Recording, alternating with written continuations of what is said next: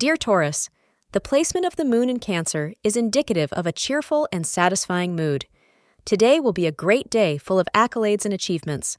All your hard work, determination, and patience will finally pay off and help you to gather praises. Astrologers advise steering clear of indulging in any discussions, as it is possible to lose your calm over the pettiest of reasons. Patience is the key to keeping this good day going smoothly. Schedule all important work or tasks after 2 p.m. wearing white will help keep negativity at bay today.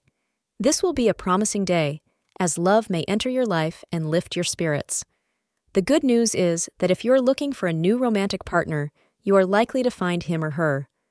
However, do not expect much from this relationship because it may be more physical than emotional and more playful than serious.